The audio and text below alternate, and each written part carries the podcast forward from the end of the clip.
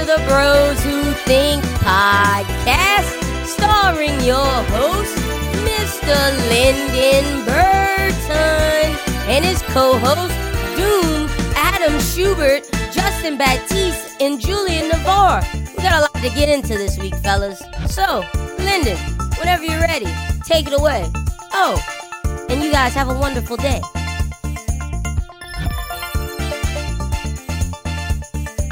Yes, yes, yes, ladies and gentlemen, welcome to another episode of the Bros Who Think podcast. My name is Lyndon Burton, aka Young Youngboy Dewitz, aka the People's Champ, aka Beard Gang is in the motherfucking building. Yes, ladies and gentlemen, this is episode 128, and I'm joined by my co-host, as always, Mr. Doom. Doom, how you doing, brother? Good man. What's up with you? Can't complain. Your ass had a damn near heart attack last week. That's why you wasn't you almost died. Yo, I feel for you because this nigga lost almost all his his whole computer and producing life for the last three years. Man, I had I had a big scare, bro. If if I'd have lost all my shit, I'd have been oh man, I was hurt. Oof, at least you got everything recovered and glad to have you back this week. This week we last see last week I was gonna do a bunch of jokey shit, but I, I carried some of the jokey shit over this week. And real quick, I want to get your take on the Ari Lennox situation because I said last week I was like, look, bro, she got to get tougher skin. She got to get thicker skin because like Yeah. she can't be letting trolls ruin her her day. Like I'm sorry. Yeah, bro. Like my whole thing is is like you should know going into that career field what comes with that. Like people judge everything you do. You walk outside with the wrong shoes on, they trying to kill you. You know what I mean? So like those type of issues, like I don't even understand why that type of shit bothered her at this point. Like I feel like she done reached a point where the average celebrity don't even reach. You know what I mean? So And you should know that is- that shit coming.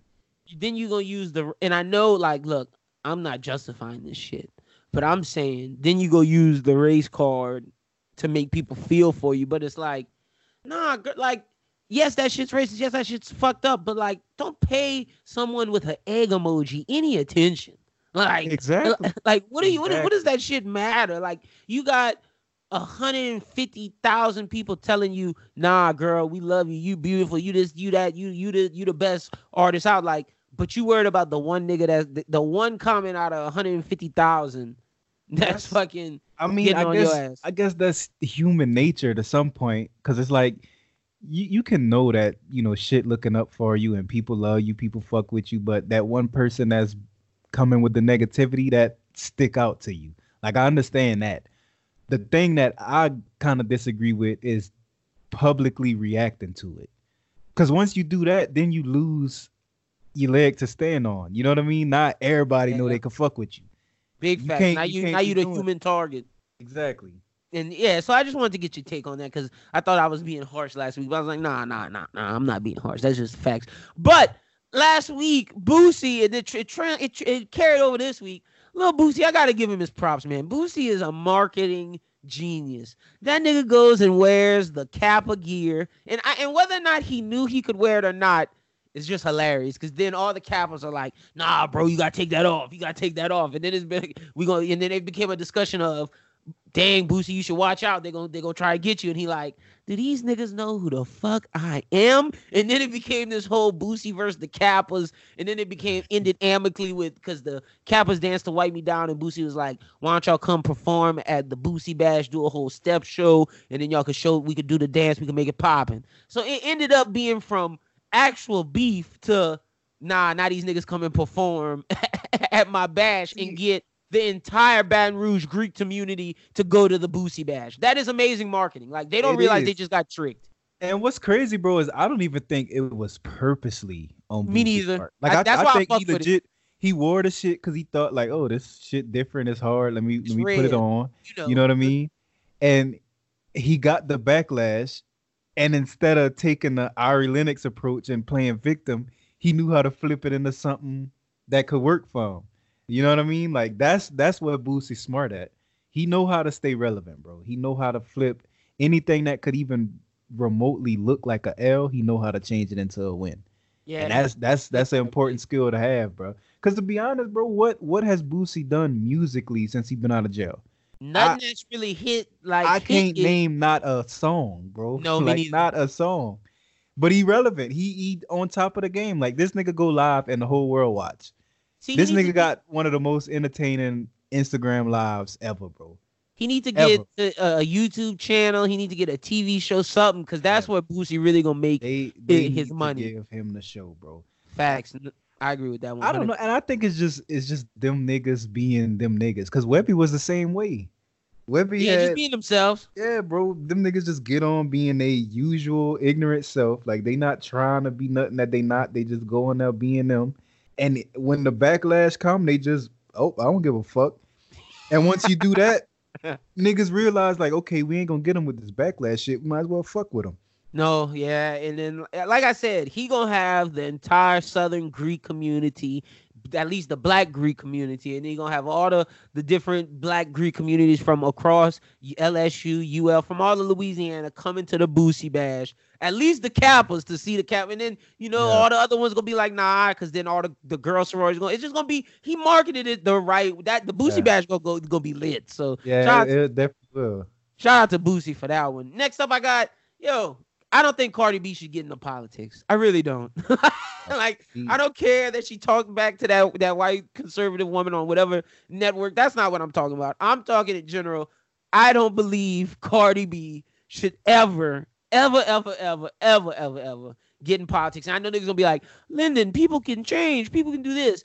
Do you realize how much school Cardi B has to go to before I can Yeah, even bro. consider remotely qualified? like, bro I, like i hate saying like certain shit about certain people especially that i don't know personally but let's keep it a beam man come on bro. like you nah man anything that requires some type of like intellect cardi b should stay away from and i ain't calling her stupid i ain't saying that i'm just saying she's not the best at communicating her thoughts. she thoughts can't even That's- articulate well. Like, She- yeah bro fuck and, the and other shit. Fuck what's the fuck the fact she gotta deliberate with other countries. Fuck the facts she would be in charge of sending bills t- to pass for people to live. Fuck all that. Can she articulate the thoughts that are going Not through her even. fucking head? what's what's crazy though it's like when when she speak on shit like that now she becomes the voice of everybody that looks like her Oof. you know what i mean and bro there's intelligent people in yes. minority communities. Like we don't Very. need her being the voice of what's going on with minorities. You know what i mean? Because that's that's how they look at it. You know what i mean? Like she's the voice. She represents how they feel. You know what Like, i mean? I'm like people- nah. there are people way way more qualified. Like i'm gonna just name one and i'm gonna name a female just cause and like she she's like a person that goes on the breakfast club and talks for political thing. And I even i'm sure even herself would be like i'm not suited for public office but that just shows her intellect because my mom always said a smart man knows when he's dumb. But angela rye like angela angela rye is a very intelligent african american woman and she she communicates things very well for the public to understand different policies and whatnot. And even I believe herself would say like I'm not qualified to run for for fucking office. And I know people are like, well, Trump Trump ran, but like Trump is a fucking anomaly. like like once Trump's over, I don't think we'll see another Trump like person for a while. So let let's throw that shit out the window. But it's like I I want someone way more qualified than even I want like I'm not running for office, and if, if, if I don't think I'm qualified, I want someone that I feel is more intelligent than me. And and and not like you said, not that I'm questioning Cardi B's intelligence, but she cannot speak for me, my G. I'm sorry, you're not speaking for my not. minority. There's way more. Uh, Michael Eric Dyson. Uh, freaking and like there's so many people. There's like people who are Rhodes scholars who are African Americans and people of color. Like, why the fuck is she speaking? Yeah, bro. I, I don't know. And Angela Rye is a perfect example. Like I think she she should be the poster person for minority women. Black women for sure, but I think she could represent minority women as a whole cuz I like a lot of the shit she said or says is what even got me to start paying attention to politics. Like I, I used to listen to uh she used to do a podcast. I don't know if they still do it, but she used to do a pod with Charlemagne and they would just talk politics. But it was like a way to kind of like Explain it. Yeah. cuz I'll keep it a bean. Like us as black people, we don't really pay attention to that shit like we should. You know what I mean? But she had a way of like breaking down what was happening in a way where the everyday nigga could understand. You know what I mean? So she had me like, oh, now I gotta Google this. Now I gotta figure what, what's going on with this. You know what I mean? She kind of got me into paying attention to the political climate. You know what I mean? So she would definitely be way better suited than Cardi. And that's no shot to Yes. Cardi, but There's way no better shot. suited. There's better people. Like there are better people. Michael Eric Dyson, like I said, Cornel West, uh, um, sh- Van Jones. They're like there's so many. Um, Van Jones. There's so many people. Like Melissa Harris Perry. Like we're talking educated people. Bro, Like, I, not- I'd almost read the what's old girl name the the black chick that support Trump. She like oh, you talking about Candace? for- Oh my gosh, you now Bro, you wildin'. I would rather her than Cardi B. Candace Owens. Candace Owens, bro. At least she can back up what she's saying with some type of knowledge. You know what I mean? Not not that I agree with shit she be talking about, but at least when she say something, she can give you the why she think what she think. You know what I mean?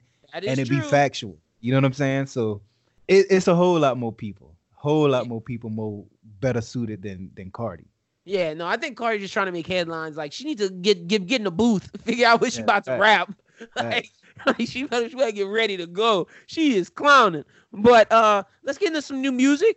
While we were, away last week, Life is Good dropped. Yo, what'd you think of the Future Drake collab? Fire, bro. Yeah, and I'm I'm gonna say this: going into the year, I knew that Drake was planning a solo album and a "What a Time to Be Alive" too. And immediately I was like, that solo album better come first because I don't want to hear that future shit. But that shit slapped, bro. Like that Yeah, shit was was, hard. that was. if if the whole album sounded like that, I'd take either one, bro. I have a question. Do you think, and I'm gonna go off. Not, I, I don't know if this is a hot take, but I'm gonna go off on a limb. I think that song was better than every song on "What a Time to Be Alive." Yeah.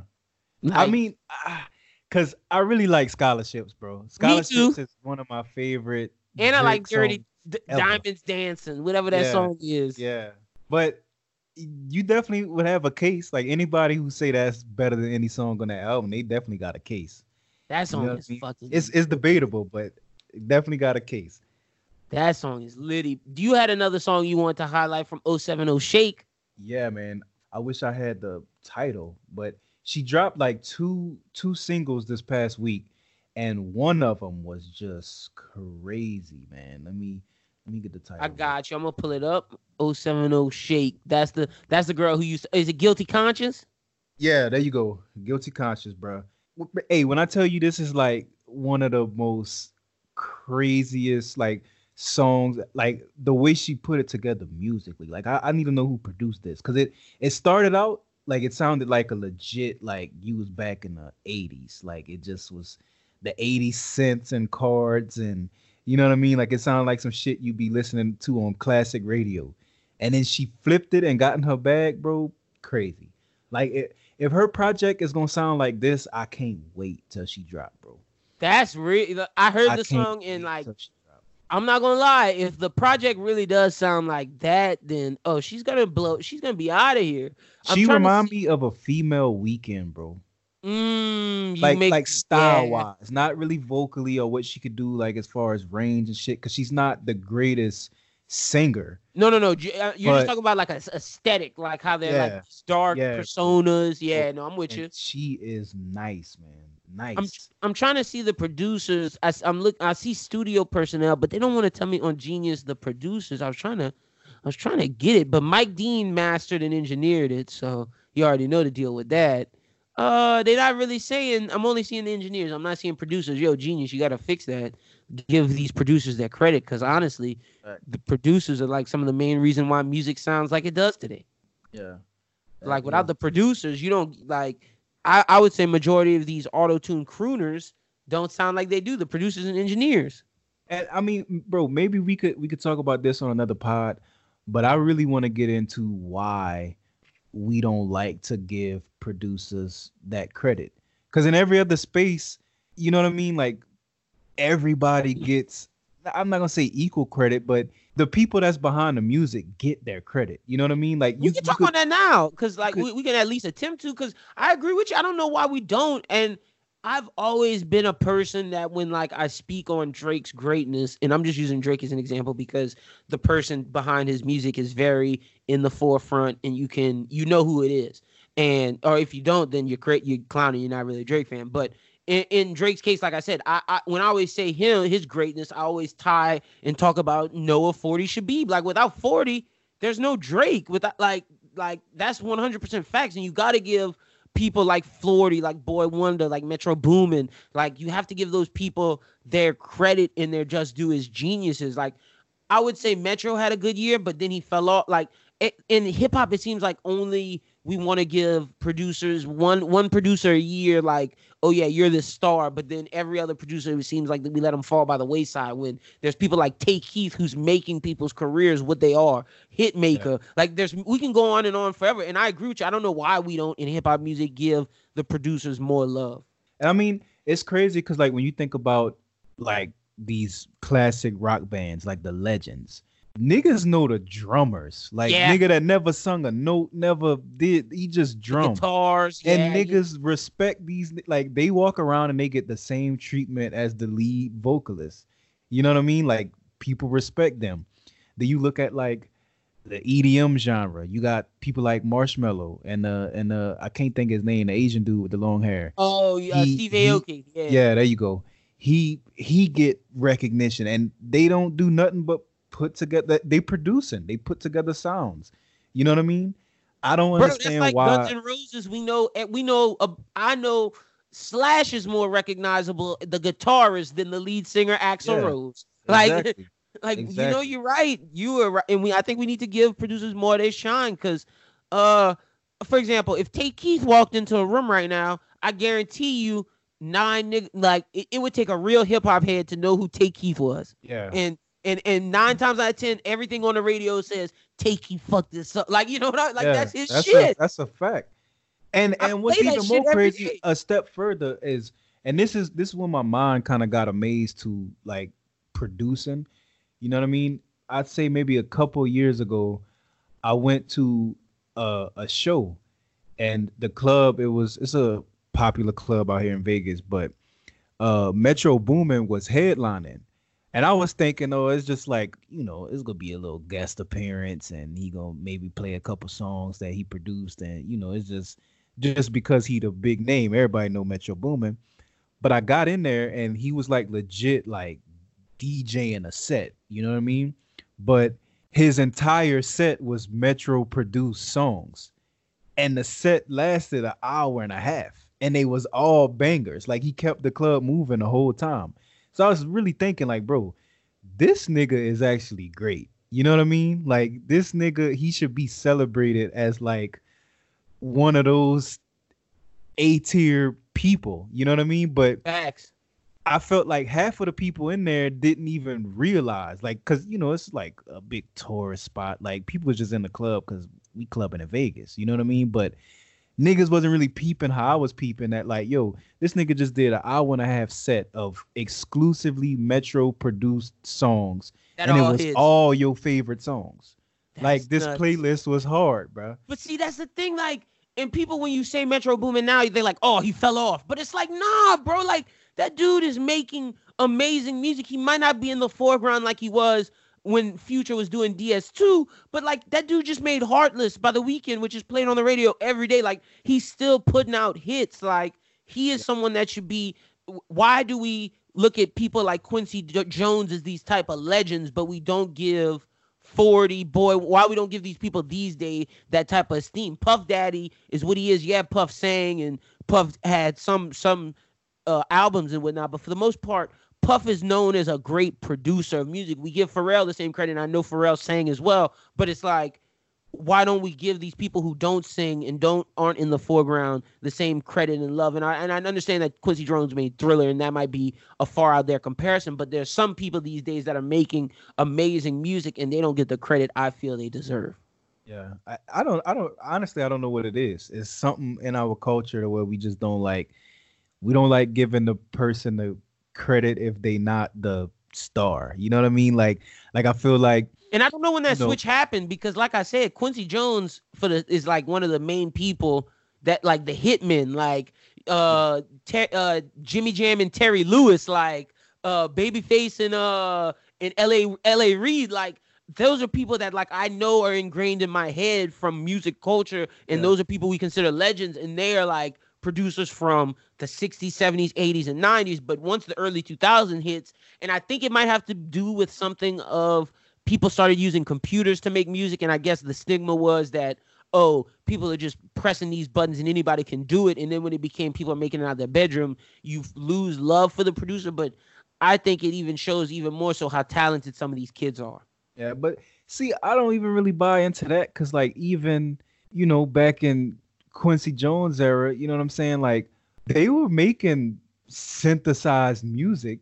You know what I mean? Like, I mean, obviously, it was more live instrument orientated than it is now, but it's like they were still using synthesizers and stuff like that. I think for whatever reason, we we accept the moguls because we we've done it even in recent history. Like before, recently, like with the Wayne situation, we did it with Birdman, we did it with Master P. You know what I mean? Like we we celebrate those people, but for some reason, the producer don't get the love.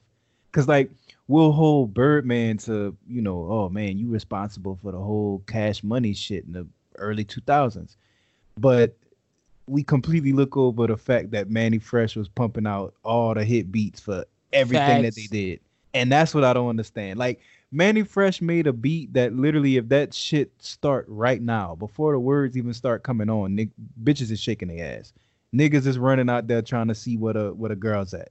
You know what I mean? That take talent, bro, like legendary talent. I'm talking about nigga, it's 2020. That shit'll play today and get a spot moving. You know what I mean? But we don't celebrate Manny Fresh. I, No, I don't know Manny why doesn't get is. enough love that he should. Nah, that's a that's a great example of someone who doesn't get the love that they deserve, like at all. Manny Fresh, low key, put on a sound for the South, and like he doesn't get enough love. Like Juicy J doesn't get enough love, if you ask me. With with Three Six Mafia, DJ Paul, like that, like all the the Houston producers. D- Yeah. Screwing all them, like, come on, man! Like they Yeah. put on a sound. and and screw screw get his love because he passed and that's that's that's something that I, I think and i don't know where it come from but it's just something in our culture where we don't celebrate the people that played a big role you know what i mean because sometimes you know what i'm saying you can't you can't have lebron without the kevin loves without the J.R. smiths you know what i mean like you gotta you gotta celebrate them too you know what i mean and like like and that kind of was a bad example because we we see how that went with J.R. Smith and all that shit. But it's like those people were literally crucial to the operation. Like if it's no them, we don't have none of that legendary shit. Like how we hold Wayne to this high regard, like we don't have none of that if Manny Fresh wasn't doing what he was doing. No, that's true. That is so true. And some of our favorite Wayne stuff is Manny Fresh stuff. So, yeah, I'm glad we I'm glad we went on this little side note because that was that was a good little conversation. Let's jump into the funny shit of the pod. So, I want to ask you how you feel about this. A man is requesting that an Iowa court, an Iowa court grant his motion for trial by combat in order to settle a custody battle dispute with his now ex-wife. 40-year-old David Ostrom is claiming his ex-wife Bridget Ostrom has legally destroyed him in court documents. According to Ostrom himself, his requested motion stems from his frustrations with his ex-wife's attorney, Matthew Hudson. Ostrom has requested the Iowa District Court locate uh doesn't matter where they're located, provide him with a 12 week notice so that both parties can obtain Japanese katanas, traditional Japanese weaponry of samurai, so they can battle it out. Ostrom has requested that his wife would be able to choose Hudson as a stand in combatant or champion of her choice. David Ostrom is quoted in the court document saying, To this day, trial by combat has never been explicitly banned or restricted as a right in these United States. The frustrated father also added that this method of handling le- legal disputes was as utilized as recently as 1818 in the British court. Yo, dude, you, you down with us going back to trial by combat? What the fuck? Are they considering it?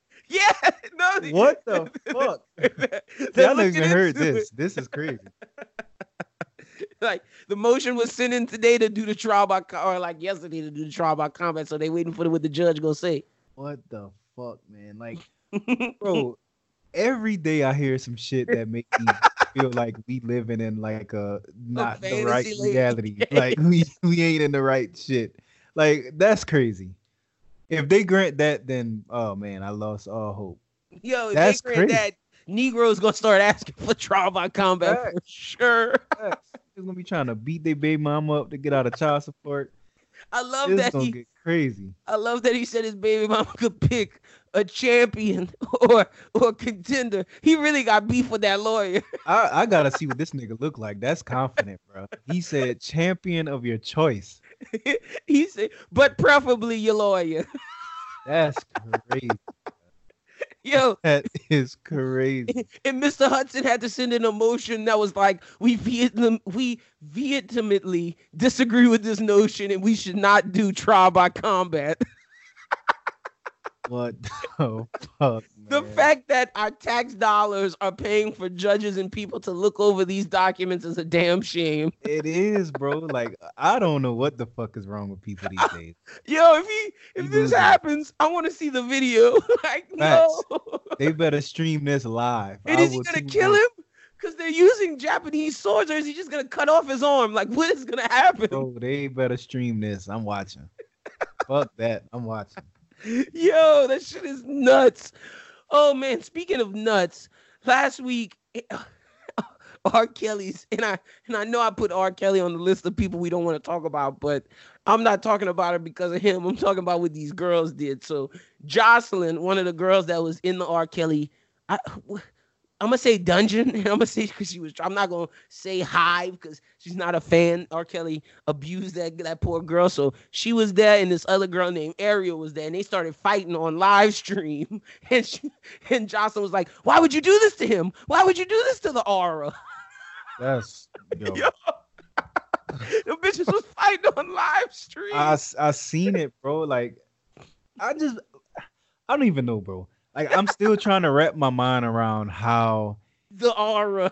how he pulls this off. Cause I feel like after a certain amount of shit that you attempt, money can only buy your way through so much. So much, yeah.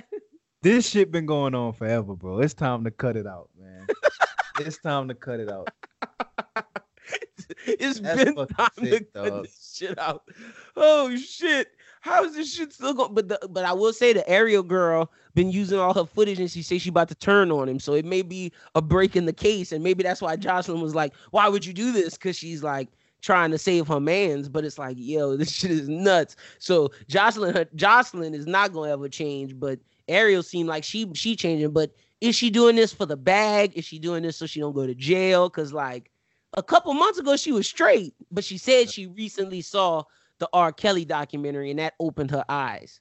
So I, yeah, I don't know. I think she realizing that her little good thing is done. Now she trying to figure out what's the next move. Move, yeah, cause On.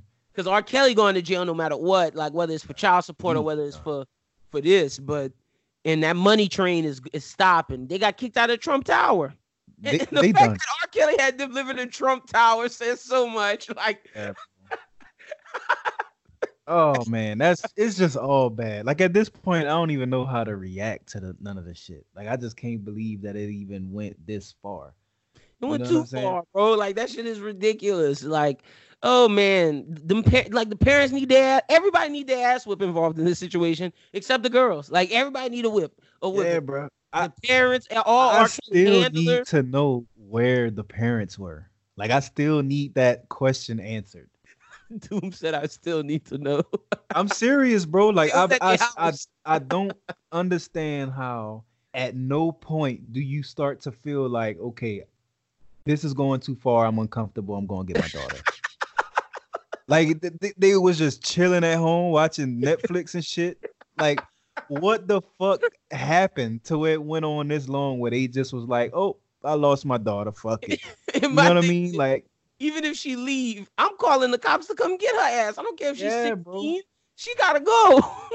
and I heard I heard that at some point they attempted to, but it was after they turned 18. yeah, so it was one of those situations where So you waited for two years? Like Yeah. that tells me they was getting money. Like then that something something wrong with this picture. Like like you Yeah. said, you're just chilling at your house watching Netflix while your daughter's with this this abuser. Like what are you a, doing? a creepy nigga that you and you know what's going down. Like, come on, man. You you listen to this nigga music. You know what's happening. You know what's on his brain.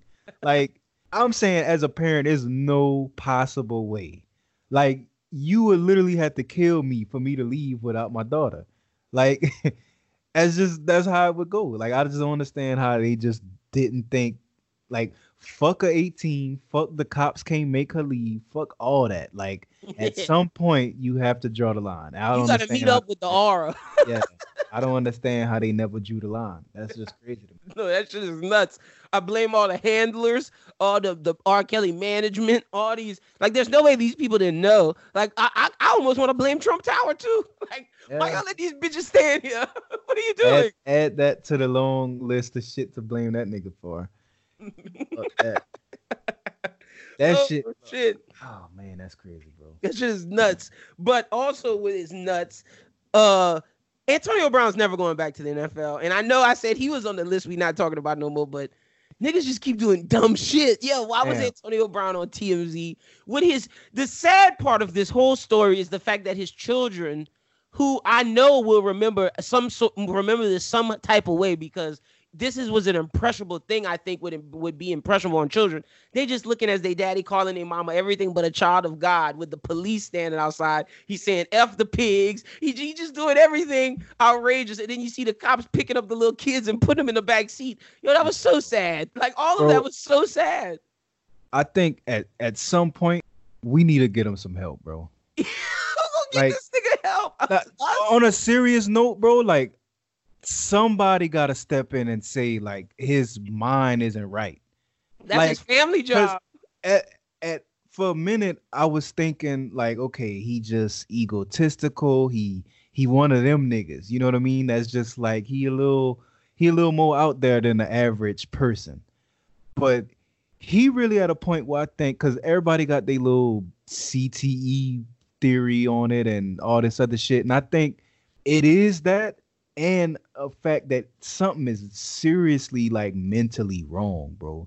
Like that kind of shit is it wasn't even funny no more. Cause it was Yeah, it cool really laughing wasn't. at his antics, bro. But when you see him like, bro, you did that to your kids, and regardless of how y'all fell out, that's still the mother of your kids. Like you Yeah. gotta you gotta maintain a certain Level of of- decorum, yeah. you know what I'm saying? And I, I'm I'm speaking as somebody who I definitely don't agree with everything that the mother my kid does or says, but you gotta keep it at least somewhat cordial for the sake of your kids. You know what I mean? And You I'm saying right? this is this is the conversations that me and the eh, me and my child mom have when my kid is not around or not listening. You know what I mean? And then you still gotta keep a level of respect just to avoid that affecting your kids. But bro, his kids was there, They saw all that was- shit. And, and then it's on the internet. It's gonna be there forever. bro. And that's the thing too is that people people talk about it a lot. How like our age, we like the last people that got to grow up without all of that shit. That shit is everlasting for them kids, bro. Like one, that's a traumatic event regardless. Facts. But that shit could literally just be pulled up 20, 30 years from now. You know what I mean? And there's nothing you can do to they could be in high yourself, school, You know what I 17, mean? year, 17 years old, forgotten all about this shit. And then one day, nigga, your daddy crazy. and then just pull up the shit. Yeah, bro. And I'm saying the cops were there to help him. Yeah. That's the part that blew me. Like the cops were there to avoid a conflict and to remove her from the the property. situation, yeah. So, nigga, you wanted her gone. They come to remove her, and then you start cursing them out. You know what I mean? Getting crazy with them, calling them hella names and all this other shit. Like, Yeah, I didn't get I- that. I didn't. I didn't get why he was cursing the cops out. Yeah, something just wrong with him, bro. Like, and and not in a good way. Like, Because you you're know, right, the cops were there to escort her away. It wasn't like they was getting him away. They it was, was like, there for her, not him. It had like they were literally there to help him. Like, yeah, because if they wasn't there, he'd have did some dumb shit. yeah, bro. Like that could have got bad. That could have got real bad real fast. No, you right. Damn, I didn't even think about it like that. He he just nuts. Like I like literally like the yo, he's off his rocker. Like something ain't right. He gonna And be sick in like ten years, and like this time in 2020, or I guess uh 20 what, what would it be 2031 he gonna be sick he gonna be sick like that nigga gonna be regretting a lot of shit But I don't even think that. Like I think his brain is just so far gone that he don't even understand Recognize- what's going on. Like he's not gonna ever regret it because he don't even understand that bad shit is happening. Like I, I really think that he's that gone. You know what I mean? Just just from listening, cause like the shit that happened with Oakland, that was like, okay, nigga, you are really tripping. But I thought, oh, is is he he one of them wide receivers? Is his ego? You know how they paint the the diva wide receivers out to be. You know what Yeah. I mean? Like I, that's what I thought was going on. But then you go to the the Patriots, and when you think about it, like you remove the NFL and this crazy ESPN storyline, and you literally just think about what he did. The man has a job paying him millions on millions of dollars. And for whatever reason, something happened that you don't like, and you call your boss a cracker. Let let that sink in, bro. How stupid that is. Like, not to mention, if you rewind a little bit f- before that, the man was 48 hours away from his guaranteed money. All he had to do was put a fucking helmet on, and he refused to do that. Like Yeah. that should have been a red flag for everybody. But And wait, he called the Nobody other really- boss. He called his other boss at the at the uh at the Raiders a cracker too. And almost tried bro, to like- fight him. This nigga, it, like, bro, that that to me, like, looking back on it, I should have stopped and realized, like, yo, he ain't doing the normal diva shit. no we like- was we was too busy in the hype. Like, yeah, bro. Like at some point, bro, like any normal human being, like regardless of what's going on within the organization, that that's like football shit. That's like little league came out with a little rule, nigga. You need to upgrade your helmet. Put the fucking helmet on. Yeah, you comfortable wearing this when you wore it your whole career. We understand. But nigga, we talking 50 M's is on the table for putting on a fucking helmet. Just put it on, bro. Like I don't understand. You know what I mean? Like Yeah.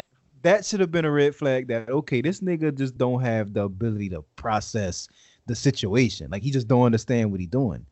And then the shit with the Patriots, that was crazy. The fact that they even gave him a second chance, looking back on it, is nuts. And then the fact that he he thought after the second chance was over that oh I'm gonna talk shit on the owner, but then apologize and then talk more shit, then apologize, talk more shit. The Saints bring you in, apo- uh, say you're ready to play.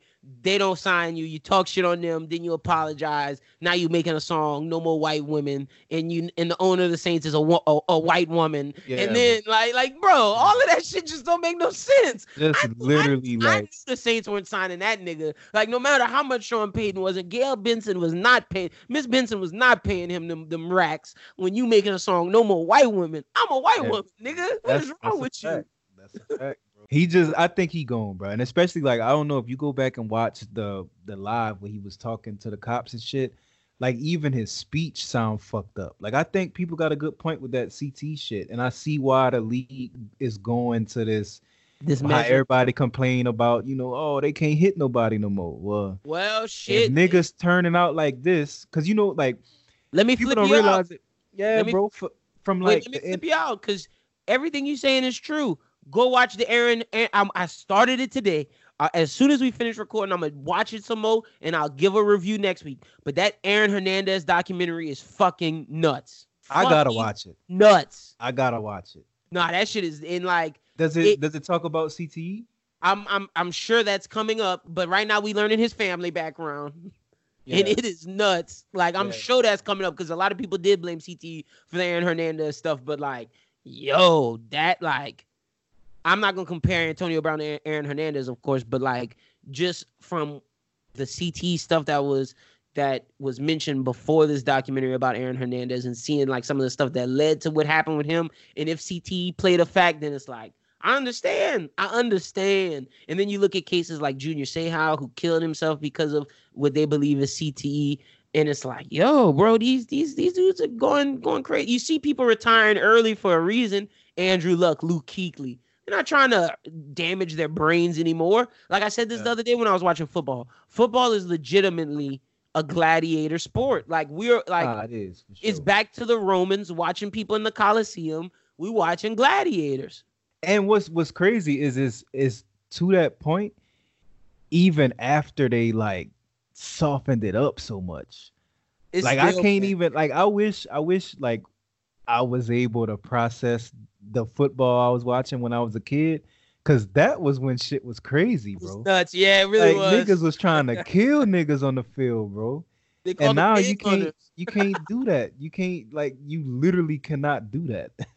like, it's People just not even the crown of their helmet. You can't. Yeah, bro. Like, it's it, and, and like I feel like now we kind of move just as a society. Looking back, we don't move to more like we we respectful of people more, just in general as a whole. Like I more think humane. People, yeah, people moved in the right direction as far as that goes. So I don't think nowadays you wouldn't find too many niggas. There's still niggas like that, but you wouldn't find too many niggas like stepping out on the field like, yo, we about to kill some niggas.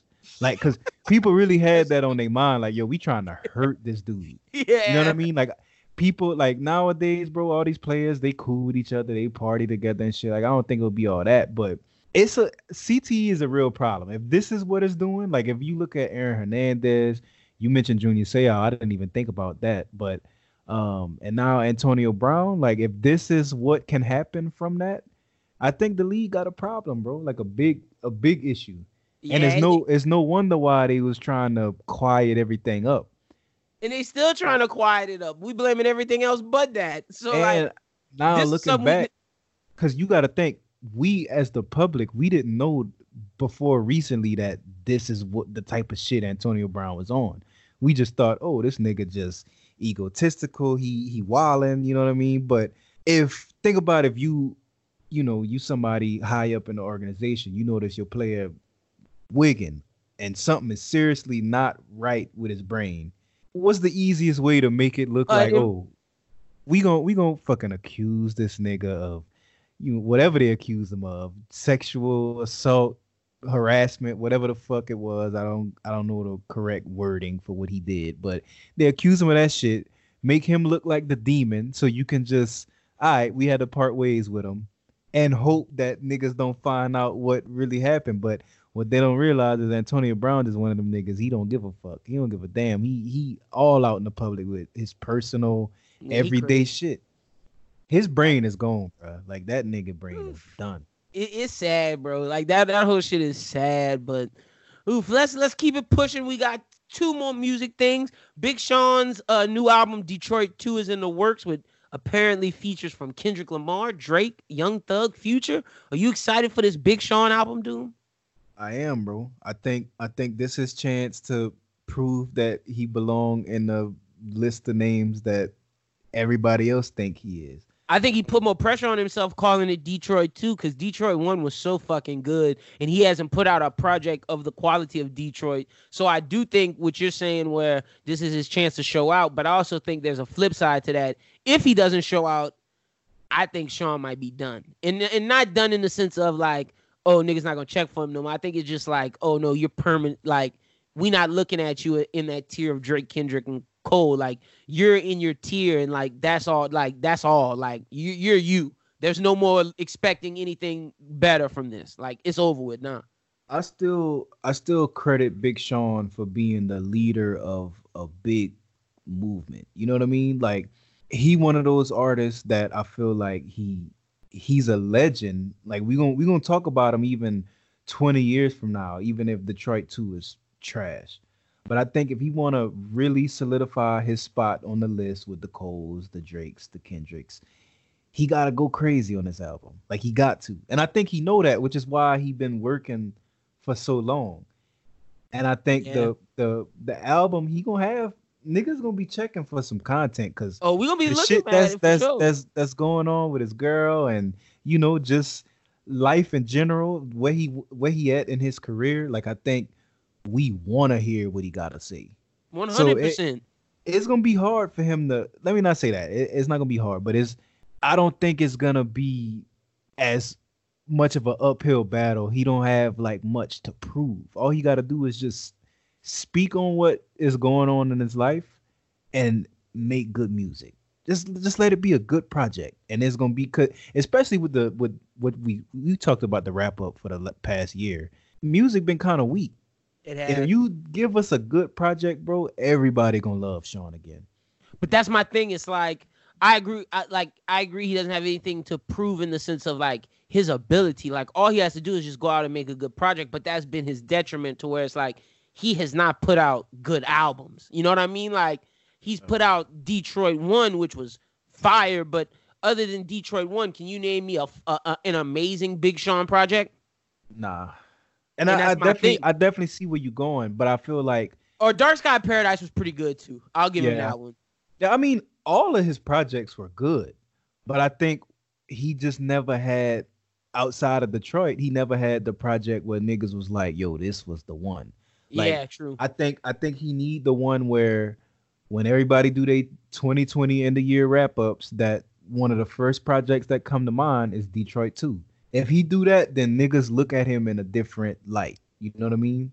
As far as his entire career, you know what I mean? Like you got to look at him in a different light because he's already done everything that you would want to check the boxes off on for people who are legends. Like That in my true. book, in my book, I know a lot of people would probably disagree with that, but I, I think if there was like a legend checklist, he he done checked off most of the boxes already. And I think all he need is that like really stand out like okay, some niggas dropped, some heavyweights dropped in 2020, but we still got Sean on the top of the list. He just never had that album.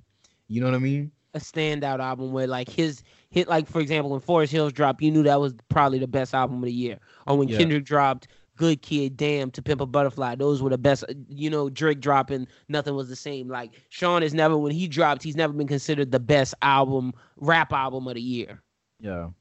No, I'm with you. I'm with you. I hope I hope it's good, man. I really do. I want it to be good. You you told me about another album, Revenge of the Dreamers 3, the deluxe version coming out. Why they waited so long for this? This this for me to me seems like they added two songs, gave us a new cover with some art. This seemed like they just milking it as long as they can. Am I Yeah. am I tripping? I mean that's that's what it is. It's like as soon as niggas is like, all right, it did good, it won awards, it you know we fuck with the album. All right, now we off that. Now they dropped the deluxe. Like I see what he doing. You know what I mean? And he also setting up his team, which I respect. Like Cole is a genius. You know what I mean? Like he he's he's great at what he do. But I don't I don't think this is one of them albums that you know we need to go rush to check for. It's only it's only two new tracks, but I am really interested in hearing uh, Ari Lennox track just because everything she had going on. Hopefully, she kind of addressed that. Like, I feel like this might have something touching on that. You know what I mean? I hope so. I hope I hope we hear some something good from Ari. But like you said, yeah, I'm not gonna be checking for this at all. I'm gonna just hear it when I hear it. And the final topic, this is a discussion topic of the day, the main one we got. If you could change one thing about the opposite sex, what would it be? If you could change one thing about the opposite sex, what would it be? For me, I think women keep messy bathrooms, bro. And like that's just me. I think they got to change their bathroom uh, hygiene. That's just a fact. Like, like women will keep a clean house. Don't get it twisted. Women will have a clean bedroom, clean back, clean kitchen, clean living room. But see that damn bathroom, yo, that's the, all You- the hair and all the curling iron Yeah. makeup everywhere. All that shit. Get that shit out of here. You right about that. You right about that. That's a tough ass question though, bro. Cause and uh, don't get it twisted. I ain't saying that it's cause it- it's a long list of shit. I ain't saying that. I'm just saying it's it's fucking it's tough. I think for me being in a relationship, once you get to a certain level relationship, you start noticing different shit. And it and it could not be all females, but for me, I think that I could change one thing. It would be women have a lot of their happiness tied to money. Oof. and not that that's a bad thing. You know what I mean? Because money is something you can use to get the shit that makes you happy. You know what I mean? But I feel like with more so in women is tied to materialism.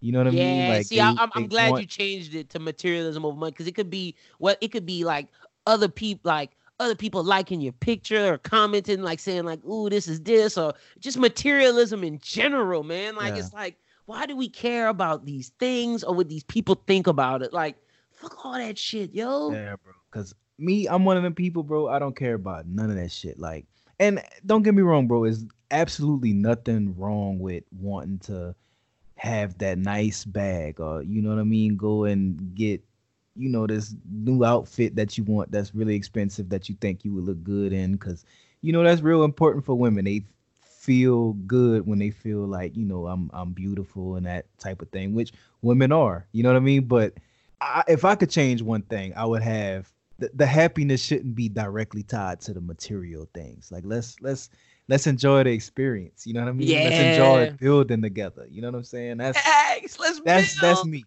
That's that's know. just me. But I I could be getting too you. deep. I could No, be I could I'm be a bro you. that's thinking a little too much.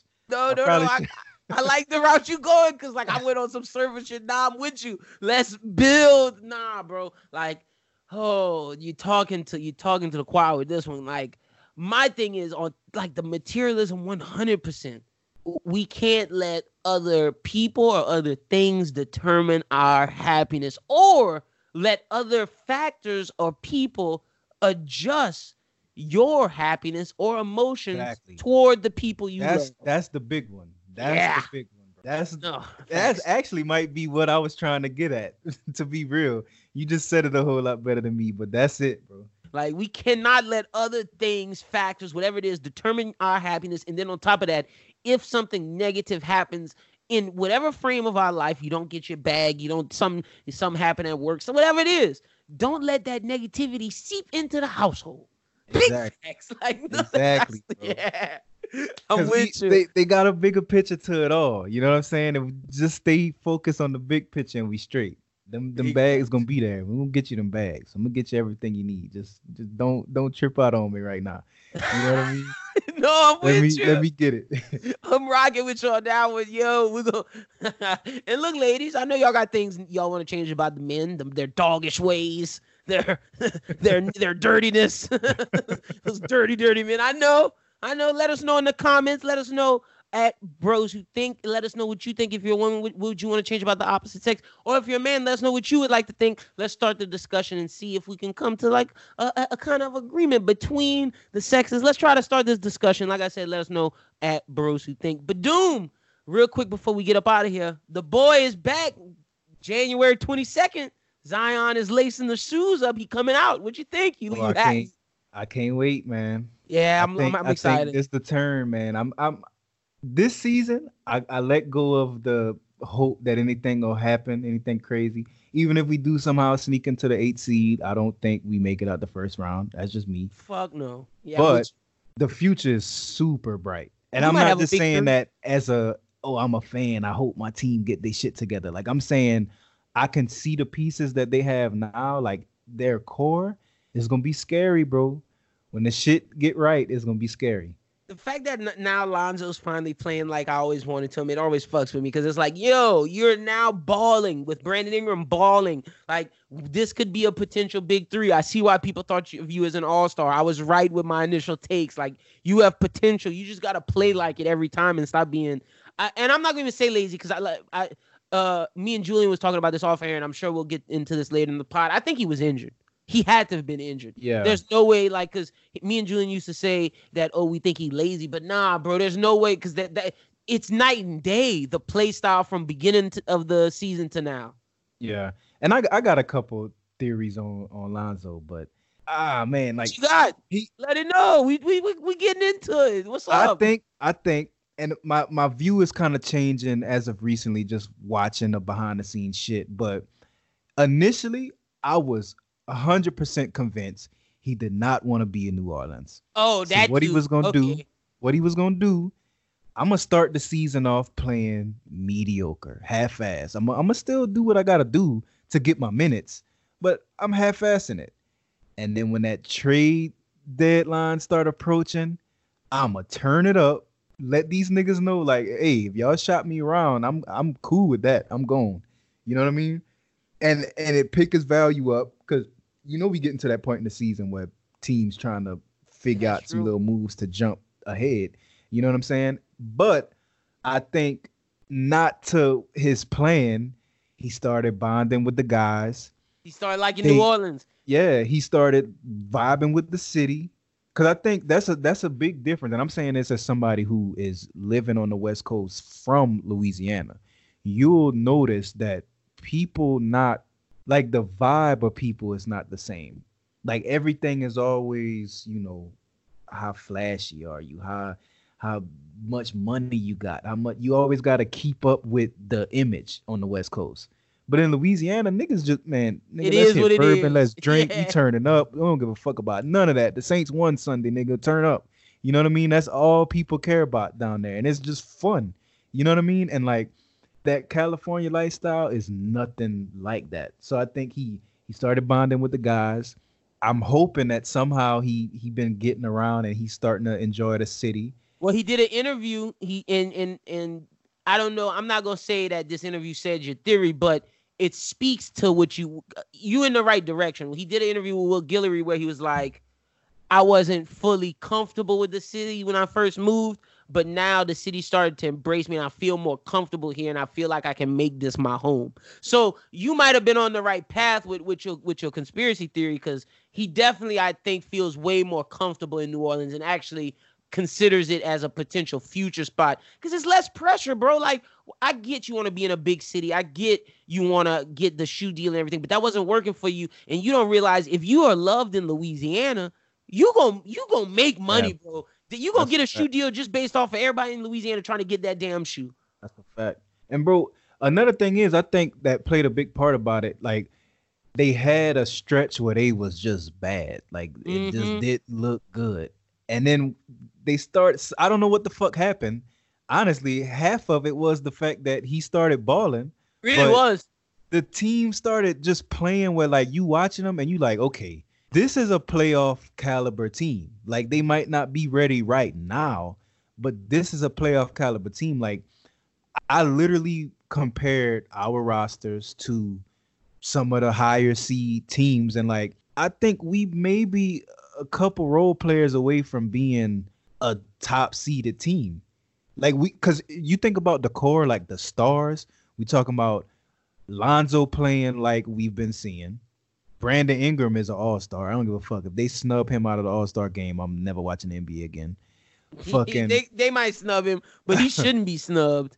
Nah, you, I feel like if he don't make it, it's only because he play in New Orleans. Yeah, and I'm, I'm tired of I'm tired of people like playing our sports market. Like it took the Saints so long to break out of that. You know what I mean? Like we had to. You you seen what Drew Brees had to do? Nigga had to play amazing for a decade, over a decade, for the niggas to finally say, okay, the Saints is a legitimate team. You know what I mean? They do the same thing with the Pels, but oh, granted, oh, even in- worse. Even in his worse the defense Pelicans. though the pels were a bad organization like they completely dropped the ball with having anthony davis on their roster for as long as they did and as committed as he was to being great in new orleans they dropped the ball. You know what i mean? Like it's no defense is no excuse. They, had the worst medical staff in the in the damn organization. They were sharing a medical staff with the Saints. Like it was Bro, bad. It was every every part of the organization was just terrible. And i think griff kind of opening people eyes like the moves he made just in the short amount of time he been with us it was crazy.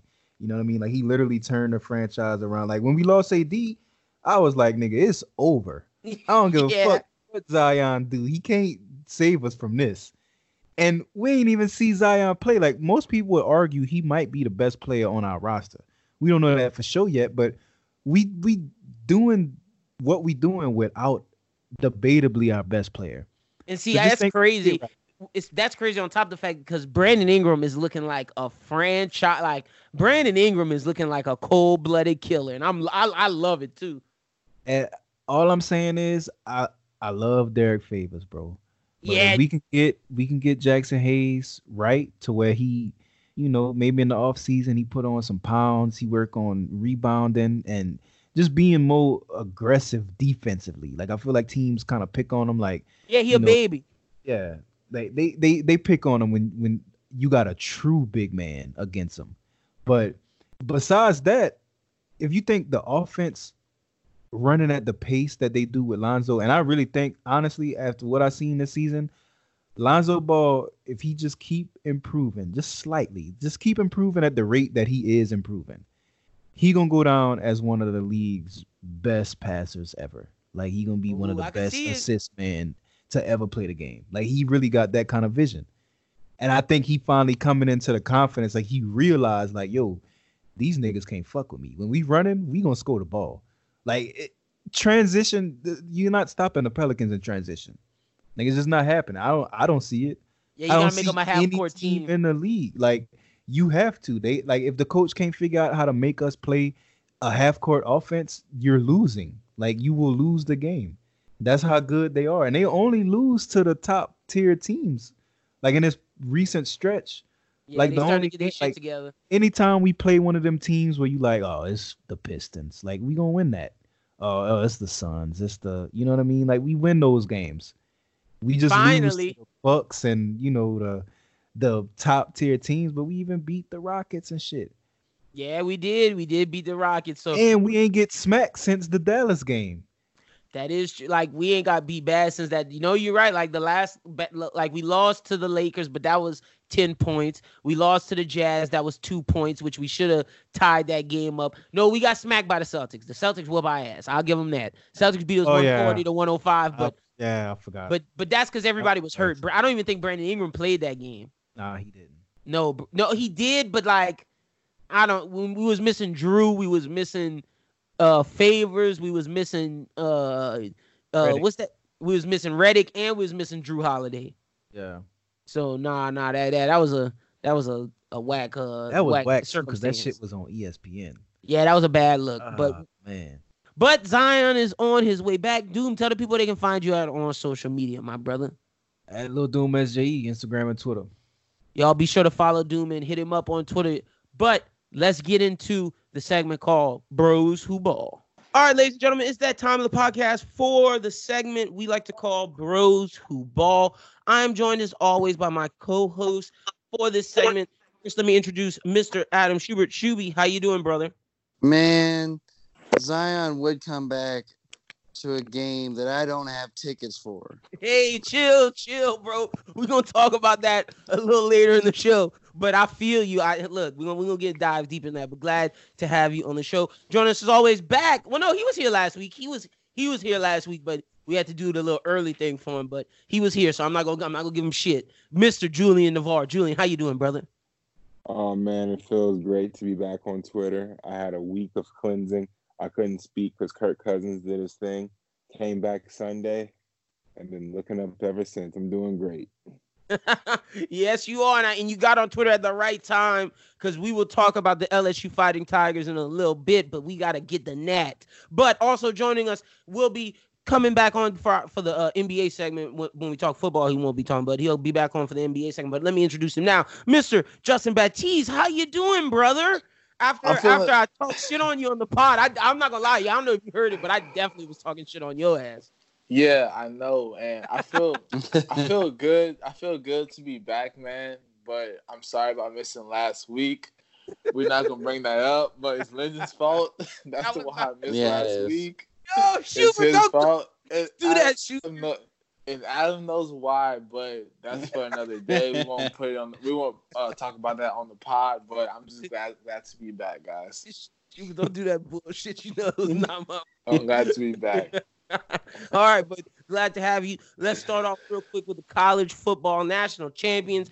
The your LSU Fighting Tigers, the Bayou Bengals, won the national championship. I'm gonna start with uh, I'm gonna start with Julian. Julian, what did this national championship mean? How, how did it feel as a fan of the LSU Tigers? And then give me your takes from the game. Oh man, it it felt great. It's last time they won was what 2007, so you know it was about 13 years too late. You know, I really wish we could have got in 2011 because that was my favorite LSU team of all time, still to this day, with that with that defense. But it felt great. It finally felt, you know, great to see uh, Coach O hoist that trophy that he deserves, especially given his path, given Joe Burrow's path. I mean, that's the best LSU offense I've ever seen. I don't think it's going anywhere, or at least I didn't think it was going anywhere until Joe Brady up and left, like I knew he would. But uh, I just hope that it's the start of a dynasty. Like it's it's the start of a new thing. You know, they're losing a lot of players, but next year I think they're gonna reload. I think they're gonna be excellent next year. So And the thing we'll is. I'm just happy. They keep Ja'Marr Chase, they keep Terrence Mitchell, they lose some Patrick Queen, they lose uh, Justin Jefferson, they lose Clyde Edwards-Helaire, Joe Burrow, but they keep a lot of the playmakers. Stingley's still there, Ja'Marr Chase is still there, and I, I'm with you. LSU's one of those teams that hopefully now we can be like a Bama, be like a Clemson, where we don't drop off, we reload. Losing Joe Brady hurts. I'm not gonna lie, but I definitely think Ed Orgeron knows like for him to go get Joe Brady, he knows his weaknesses, and I don't think Ed Orgeron's trying to go back to an LSU team that doesn't throw the football because he knows if that happens, he's gonna lose his job. So he ain't trying to have that happen again. So I think I think that it's gonna suck, but I think we'll get someone new to replace that uh that that feeling. Schubert, would you would you take away from the game? Would you think of the game itself? Did Clemson it show you what you expected? Do you think LSU overperformed? How how do you what do you what were your takes away?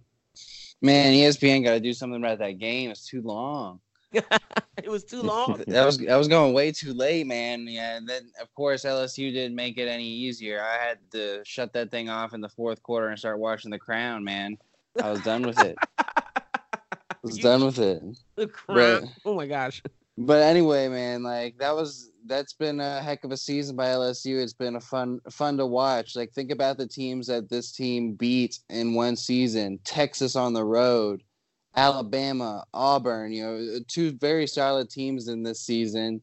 Um, Georgia who won the SEC East.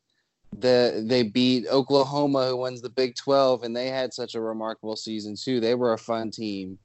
You know, and then beating And this Clemson team, who is yeah. you know uh, with Trevor Lawrence, who never lost, uh, Dabo Swinney, who's built arguably the best program of, of of anyone at the moment, and um, so I mean it's it's just an incredible accomplishment what they've done, uh, all in the stretch of a year, um, and to see where they came from a year ago. Uh, so I think that this is just a really great time to be in the moment. I'm glad I got to be in the state and in the city while everything was going on. Yeah, it was so popping. It was, it was it was pretty popping. So yeah, you know, I think you know positive positive vibes about the the way the season turned out and uh, that the SEC maintains a win. Um, but you know, definitely uh, definitely if it was fun to see Clemson jump out and get ahead because I knew that they deserved to have like something good happen for them to show that they were a really really strong and a team that deserved to get a little bit more respect than they were given at the at the beginning of the game. But you know, Yeah, I think some of their true. players played some really played really great. No, they did. And my thing was Clemson, you, you saw their strengths, but I, I knew the whole time when I saw LSU for the first two, three possessions get horrible field position, I said, just let LSU get decent field position and the game will finally begin. And the moment they got decent field position and the offensive line started playing, the game broke wide open. LSU's offense was so good. The defense got stops when they needed. Kudos to the LSU Tigers. You can check out the full game recap from primetime. Josh and Charles broke down the full game. Their their final uh I guess episode from this season. They'll start recruiting soon, but the final episode from this season, check that out and you can get For- more in in-depth analysis. For for next year, I will say, not.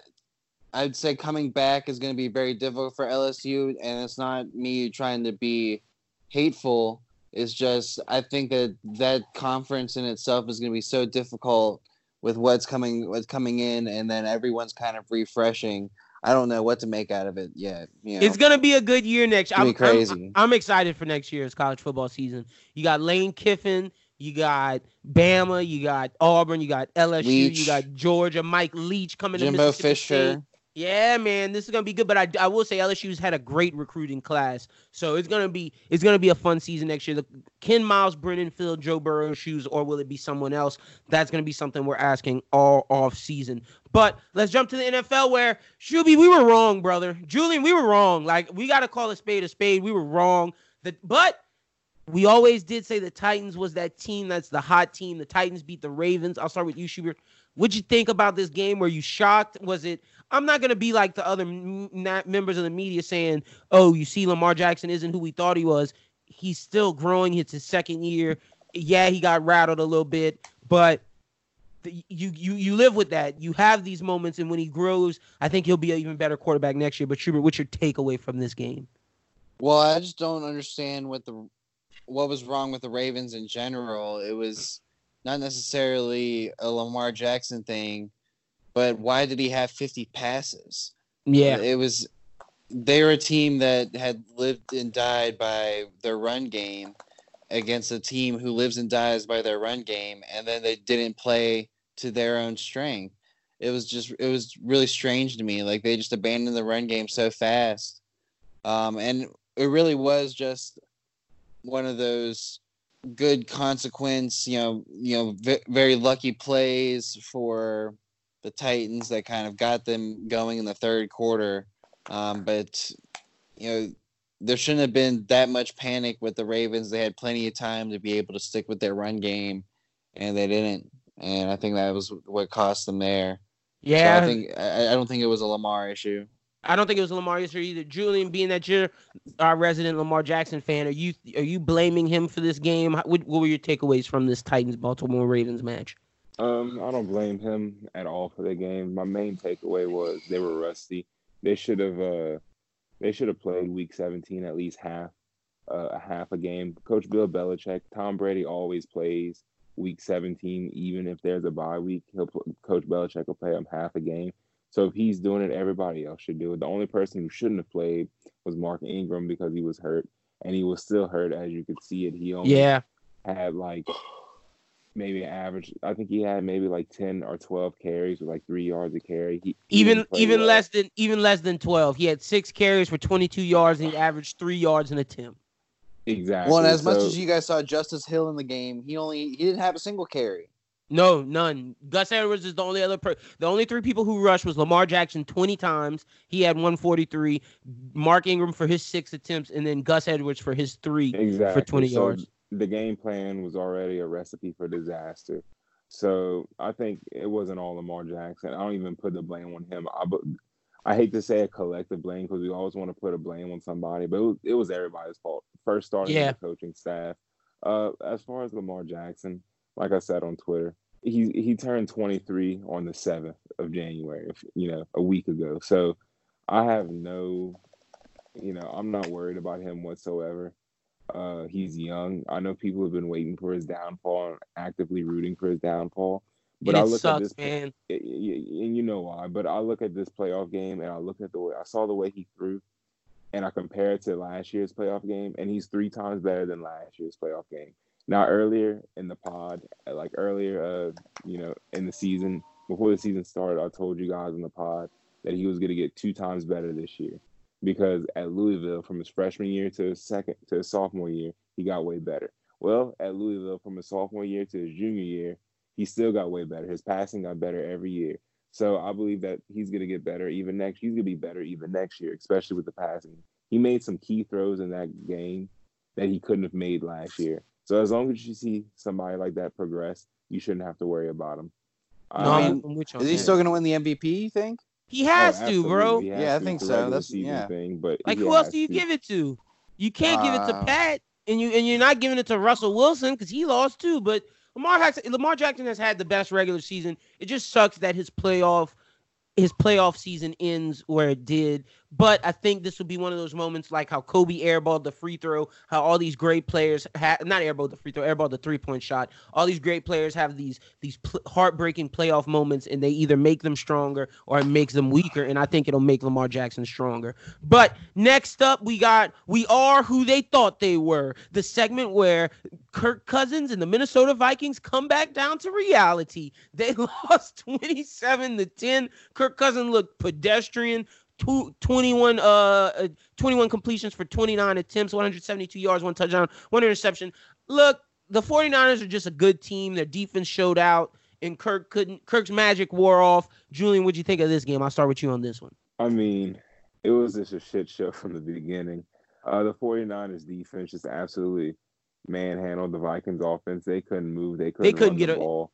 yeah talk about baltimore not being able to run the, the vikings couldn't run the ball and that's what that game is uh you know based off of. Also the uh, vikings defense you know you could tell they were tired from this from the beating before. It shows how important a bye week is. And that vikings defense i knew they were tired. Jimmy g didn't even play that well but the No. 49ers just ran through them that's just a good sign of good if jimmy g doesn't play well and they still you know beat them 27 to 10 that's just a sign of good coaching good offensive play calling and good defensive play. Uh you know i thought the Minnesota Vikings would put more of a challenge, but I guess not. But but this week we'll see. Yeah, Jimmy G had a very pedestrian game himself. 11 completions for 19 attempts, 131 yards and a touchdown. Schubert, your, your Vikings pick is out, but like you said, you you felt that the 49ers were the best team in the NFC and they win. What were you what were your thoughts on this game? It wasn't a fun game to watch. It really Yeah. wasn't. It was, um, you know, the Vikings just weren't there. They were getting beat by a defense that was just way too good for them. Um, Kirk Cousins just didn't couldn't do anything with that. Um, and on the other hand, San Francisco was scoring points, but it wasn't like I was loving what they were doing. So it was just overall just a really awful game to watch. So I'm kind of questioning San Francisco going into this week, not the defense, but the offense. Uh, it's it's all Matt. You know, if let's say Kirk Cousins was Aaron Rodgers, I mean, does does is that game completely different? Of course, Aaron Rodgers would have uh, Thielen and Diggs, and not just Davante Adams. But No, we'll definitely get to that when we talk about our picks because I definitely think that will play into how this week fares. Speaking of Aaron Rodgers, he his Green Bay Packers beat the uh, Seattle Seahawks, and that game was just Russell Wilson was just out there by himself, just making plays, making this team win because the Seahawks are not a good football team. Well- Let me just be frank. well, it's the same old story with the Packers too. They jump out to a lead, and then at the end of the game, they find a way to let the the team that doesn't deserve to be sque- squeaking back into the game back into the game and have a chance to win. That's like that's why it's so weird to see the Packers in the NFC Championship game too, because they've been this like team that just has always just done enough, and like I, that's where picking that game is so difficult for me. Yeah, and then you look at the Packers, like you said, he, Aaron Rodgers only has one weapon with Davante Adams. Jimmy Graham is not the same player at all. And uh, uh, who's he gonna throw to? Jamario Allison, Jamaal Williams, like. This it, the Packers is, is such a conundrum of a team, but Aaron Rodgers finally has a solid enough defense to where, and his run game's really good to where that some of those holes get filled. But it's like you said, the Seattle Seahawks had no reason being in that Yeah. game at all. You notice the one trait that all these teams have: really strong defense and a run game. Looks Yeah. like uh, that's still the staple of winning in the NFL. You're right. No, no, I'm not going to disagree with that. Well, there's one team that won without having a really good defense and a really good run game, and they scored 51 points. In this game, I know if you look at the final score and you see 51 31, you might not think this game was fun, but the Kansas City Chiefs and Houston Texans had the best half of a football game I've seen in a long time. I, I, I tweeted during the game, Julian, looks like uh, Andy Reid lost the game again. And then all of a sudden, I'm like, oh my goodness. Patrick Mahomes throws five touchdowns, 321 yards, 23 to 35 attempts, and then the Chiefs beat the Texans. Julian, what was your takeaway from this game? And I know you didn't like Bill O'Brien, and I, I'm kind of Bill O'Brien should get fired after this this this loss, but I'm gonna get your takes on it now. Well, he won't get fired because I think the owner released something saying that he won't get fired. you know, he should be fired, but that's neither here nor there. Deshaun Watson's gonna get paid. Hey, sacrifice your body, get paid about thirty something million. That's on you. But um, my thoughts on that game: Kansas City, they could really score at will, just like LSU. Whenever they want to score, they can. I mean, credit to Patrick Mahomes and that offense. He was lighting it up. No panic, nothing. They were down 24 to nothing. I thought the game was over. And Same. all of a sudden, they just come back one play at a time. I, I They came just- back all in the second quarter. Tw- they scored 28 points to Houston's three points, i- all in the second quarter. It was amazing. Like watching that on TV, it was. I, I literally went from my house to pick up food from my mom, who lives maybe five to 10 minutes away. And by the time I get home, Kansas City's back in the game. It was like, what the hell just happened? Yeah, I mean, credit to them in Houston. I mean, I don't, I don't know what happened. I mean, I could blame the coach, but damn, you, you know, you just can't. You know, some some people talk about some of the key plays. It was like, oh, he had a fourth and one, and uh, he punted it. It was a fourth and one closer to their end zone, maybe like on the 45 yard line, and he should have went for it, but he uh instead of doing it, I think he either punted or kick, he kicked a field goal instead which made it 24 to nothing.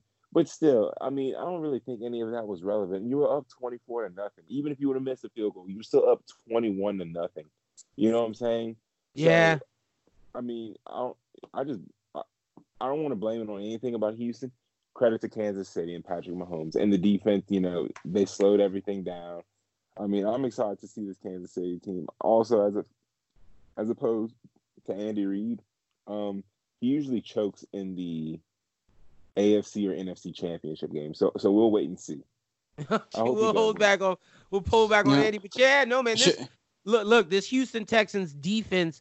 I'm putting a lot of blame on them. But Schubert, go ahead. I mean, shout out for the you know the Patriots defense wise. Shout out to the Honey Badger man. Like he was, you know, he's really putting it on out there for them. I'm watching some of like, uh, you know, some of the plays that he just w- was tearing it up on. There's one play in particular that's been floating around on Twitter where he pretty much picks up two options, um, fakes a blitz, go- goes back into coverage, and then gets the quarterback who was scrambling. I mean, he's he was he was playing a pretty phenomenal game on the, on the defensive side, but man, the Chiefs' offense was explosive, electric. It's one of those things with Travis Kelce. It's just how do you bring him down? He's a lot of Gronkowski in that way, um, but that's the thing with the Chiefs with what they showed and how they can score. Do they become the dominant team out of the four? Yeah, that's that- that's that's the question that I, that I have now. Um, but when it comes to Houston, yeah, man, Bill O'Brien is is dragging that team down, and I hated seeing Deshaun Watson's uh, press conference where he was like, "I'm behind Bill O'Brien 100." percent yeah, I know. And I'm like, "Oh gosh, here we go." So Jesus. I, I just don't know what else you can do if you're the Texans. You you've given Deshaun Watson the weapons. I guess you just need to fortify the line a little bit more, um, and the run game. Yeah, Uh, but I will say this: that defense is getting old. That pass rush is getting older. I don't know how much longer JJ Watt can hold up. That'll just be something. Seeing did Houston miss their window, or are they still in their window? We're gonna see in these next couple years. It could be but- the rise of Tennessee, and you know, with uh, the Colts looking to retool, this could be a bad time for Houston. But Yeah. Deshaun Watson's Deshaun Watson, so you gotta trust him.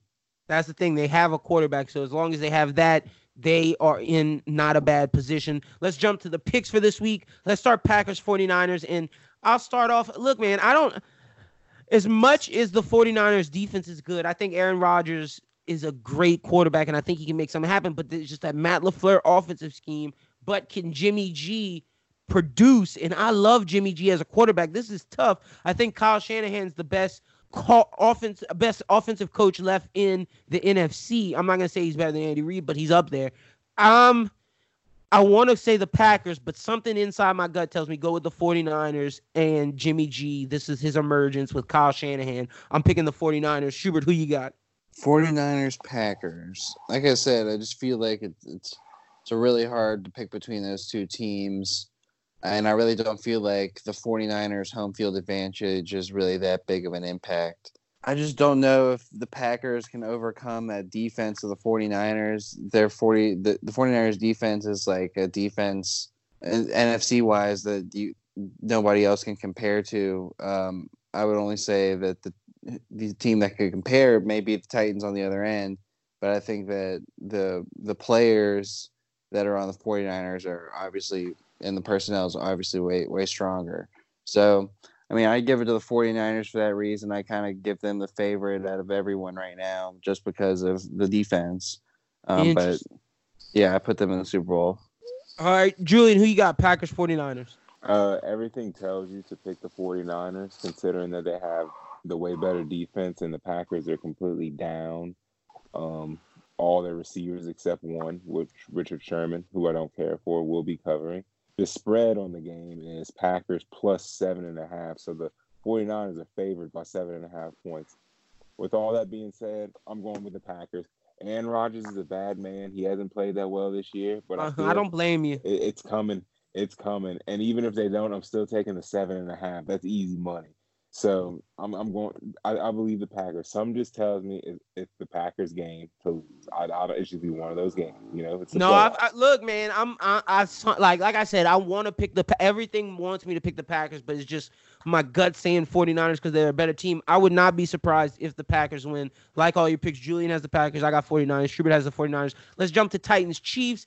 I'm rocking with the Chiefs and Patrick Mahomes. As, as the Texans are the hot team, the Texans are death by a million cuts. Wouldn't be surprised if they win. Derrick Henry's been playing a phenomenal game, but something about the Chiefs, they have the best player in football. They have the bad man himself, Patrick Mahomes, and I think offense will beat defense in this game. I'm breaking the Andy Reid curse, and Andy Reid makes it to the to the Super Bowl. Julian, who you got? I got the Chiefs. Um, they're just a way. I think they're just all around a better team, except on defense, which doesn't really matter for the Chiefs. As long as they make a few key stops, which they can do, and uh, you know Ryan Tannehill is not much of a threat throwing the ball. You know, like Derrick Henry run wild, sure, but Patrick Mahomes can score in two seconds.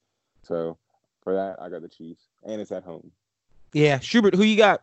Yeah, I have to take the Chiefs at home. Um, Patrick Mahomes. You know, I think if that game wasn't didn't go the way that it did, I may have be leaning the Titans' direction, but just what they were able to accomplish being down the, the way they were and scoring all those points. Um, and, and I feel like their home field advantage means a lot more than the 49ers the home field advantage. Yeah. So I, I would give it to the Chiefs here. Man, if the Titans were playing the Texans, they'd be going to the Super Bowl. I'm just saying, like the, the oh, Titans yeah. are teams with I, I think they'd have beat Deshaun Watson and then the Texans, man. I really do. I like what Vrabel's putting together. I just don't think they can beat the Chiefs. But we shall see for our Super Bowl. So I have the Chiefs and the 49ers. Schubert has the Chiefs and the 49ers. Julian has the Chiefs and the Packers. We'll see who makes it to the Super Bowl. Let's bring in Justin. Time to get to our NBA coverage. We have a, a discussion topic for the day in the NBA before we jump to a couple teams. We're going to talk Pelicans, of course, and Zion. I want to ask why the Houston Texans are losing constantly, even though Rockets. they're stand. I mean, not the Texans, Lord, the Rockets. Even though they're in the standings, they're fifth. They're they're falling. We want to get to that in a little bit later. But I want to ask because I saw this on Twitter and I think it's very very interesting. Due to Steph Curry's injury and due to the Rockets not doing that well, due to the Trailblazers not doing that well, I wanted to ask who is the best point guard in the NBA? I'm gonna start with Justin. I have my answer. Justin, tell me who you think is the best point guard in the NBA. I mean, there's some good point guards in the, in uh, in the NBA right now. You know, you have the Celtics with Kemba Walker. You got um, you have I mean Kyrie Irving's coming back. He came back. He's still doing pretty good. He started off pretty hot. Uh, but I'm gonna have to go with, and then y'all, y'all, you also have Damian Lillard also. But I think the best point guard right now in the NBA is um, I'm gonna have to go with Trae Young. Oh my god, you really going with Trae Young right now? Wow. I mean, his his team's not good, but I think he's the best point guard. Oh, he's I just, up, I just, I mean, wholeheartedly. I think he's he's the best point guard right now. In the league. Oh, he just plays okay. on a bad team. That's your. That's your pick. I'm not hating on your pick. That's what's up. You got Trae Young. I'm with you. Okay. Oh, I'm not with you, but that's your pick. Cool beans. Uh, but but second second would be Kemba Walker because his team's doing very good. okay. Like I mean, not very good, but like they're up there in the standings. They're third in the they're third in the East. So that'd be my set second pick. But Trae Young is dominating right now. okay. So you're going with the scoring. All right, Julian. I'm gonna come to you. Best point guard in the NBA. Who you got? Well, that's simple, and it's not a cop out answer. And before I tell you this answer, whenever you think of point guard, what is the point guard? The leader of the team who distributes the ball to everyone and makes plays for everyone. And with that being said, I'm going with LeBron James. What yo, Uh, Tom? He's not a point guard. Oh my You gosh. sure about that? That's worse than about that's worse than Justin's answer. He's not, he's not a point You sure- guard. You mean to tell me LeBron James, Magic Johnson was not a point guard? I mean, you you telling me LeBron James doesn't distribute the ball better than anybody in the NBA? Isn't that what a point guard is supposed to do? Doesn't LeBron James dribble the ball up and down the floor throughout the whole time? So Isn't that in, what a point guard does? so Nah, let him- let him in, get his stuff in- off. in history. Justin, let him get his stuff off. We're gonna finish. We're gonna we're gonna discuss That's once why, everybody I says mean, their answers. It's it's simple as that. He does he distributes the ball better than anybody, and he dribbles the ball up and down the court. For that being said, he basically is a point guard. Um, yeah, it's, it's easy. It's LeBron James. He's he's a leader. I mean, he's a I point thought, guard. I thought He's you were gonna say every my answer, but you Oh. I, ha- I have another answer if that doesn't work for you guys, but Oh, no, that works. We're want gonna to hear let the other answer. you, we gonna get to that in a second. Schubert, who's your point best point guard in the NBA Right now, right now? Mm, I don't know. I feel like since I think I just think it's really difficult because I just don't know how to compare who the best point guard is right now. But I think the point guard that, um, oh man, that's hard because like there's one pick that I want to go with, and I'm like, uh, like makes it there's not enough track record, and then there's another person I want to go with, and I'm like, but are they like the best point guard? Um, uh, I'm gonna go with uh, Ja Morant. Oh my God! I knew Whoa. what Oh I, my I! I knew someone was gonna say it. I was. I knew someone was gonna say it too. I, would rather. I'd, I'd like that. Oh, It's just because I like like him though. I like it's him. just, it's just because like the the whole point guard thing. It's just like position wise. There's a lot of people out there that are playing you know good guard, but I just don't know like with because I don't think like the, the only other point guards I can think of off the top of my head that are playing like at high levels. People like Damian Lillard, and I'm like, he's not the best point guard right now. But the other pick that I wanted to put out there was Chris Paul, and just because like I feel like Chris Paul is really kind of uh, made his game.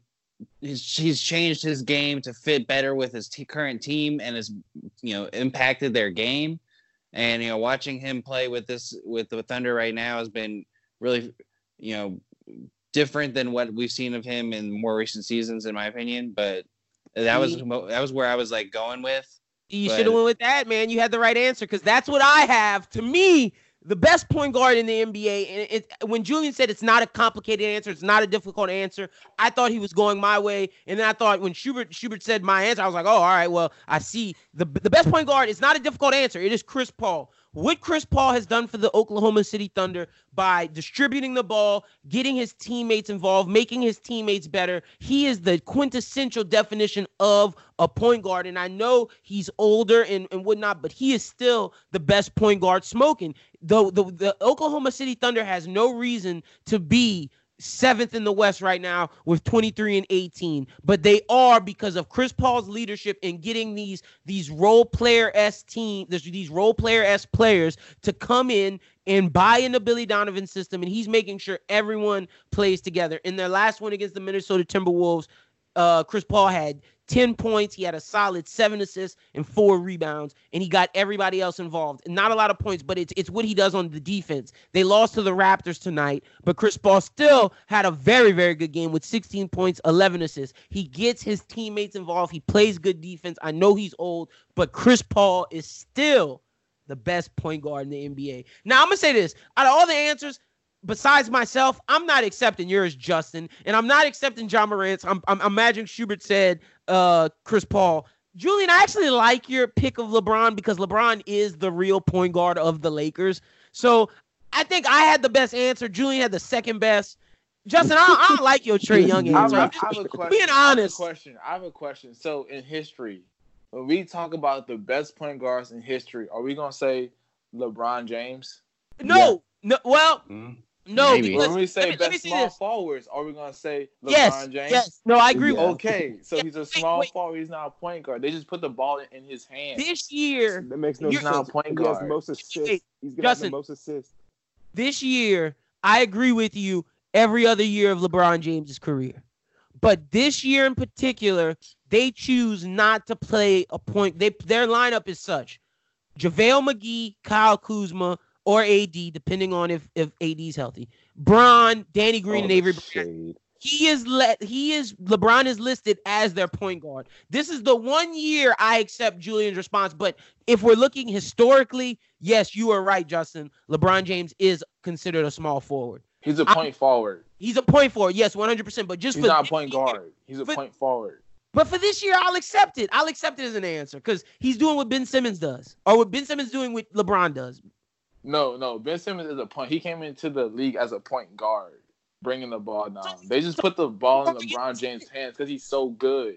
But Are um, you but okay, serious? LeBron comes down with the ball and he can shoot better than Ben Simmons. Uh, the- The guard part is actually real for LeBron, unlike Ben Simmons. we're, we're just doing semantics right now, Justin. But I'm just saying you can acknowledge that on the Lakers team, LeBron James is the lead playmaker. He's the dude who sets up the offense. He's the one who runs it. In in normal traditional basketball, the dude who runs the offense is the point guard. Okay, but like I'm saying, he's not a point guard though. He just has the ball in his hands I get that. because he's the best playmaker on the court. all right, so, a who's gonna point give it to? to I'm cool. playmaker? So- okay, so we'll, we'll we'll negate Julian's LeBron answer. Your your answer's still not better than my Chris Paul one. So Yes, he's, can't he's, negate he's more. my answer. I think LeBron's leading in assists. He's Well, not I okay. mean, So so like that's like okay. So that's like like so in the past couple of years when James Harden's been dominating, bringing the ball down. Oh, I No consider one call, James calls him a point Oh, guard. too. I They call call him a shooting shooting guard. guard. guard. I Wait, called what? James Harden a guard. I did. I used to Wait, I consider mean- uh, him a point guard for sure. If you call West Russell Westbrook a point guard, you can call James Harden a point guard. That's all I got to say about that. Yeah. Okay, there's a couple of people that said that James Harden he was not a point guard because he was just such a great scorer. Like, but he brought the ball down. But they said he wasn't a point guard because he he was just scoring the ball. But he brought He the ball down, well. so he's a point bunch guard. bums on his Let me give Julian's argument some more credence. All the other years, LeBron has never averaged over nine assists. That was when he was playing small forward. This year, if you look at basketball reference and ESPN, they have them listed as a point guard for the Lakers, and he has averaged 10.7 assists this year. He's averaging. Oh, So if that's the case, if we're put, if we we're doing that, then I would say he's the best point guard in the league too. All right. Well, I'm. I'm he's the best player in the league. I'm- and back to the oh, back, wait, back to he's not Chris. the best player in the league. Cut that shit out, Justin. Cut that he What are you gonna say? out. Yeah, yes, he is. It is Kawhi Leonard, and I'm not No, hearing. it's not. But whatever. He was one championship and he's the best player in the league. That's crazy. LeBron James doesn't play defense, but we're talking about point guards right now. So okay, okay. So since talking about Kawhi so, okay, Leonard so, doesn't play games. I mean, come on. so since okay, so since we're talking about point guards, Trae Young is more dominating than Chris Paul. Dom, does does Trae Young make his teammates better? Does he make his teammates better? That's my question. You can't make them bums better on the Atlanta. Hawks. Exactly. He's averaging eight point five assists. How many times has he dropped forty? I don't give a- Every single look, look, every look, single week, I get at least one alert. Trae Young has scored forty points, ten assists, and some crazy stat line. And they least once a lost. Look, Justin, And they I'm lose.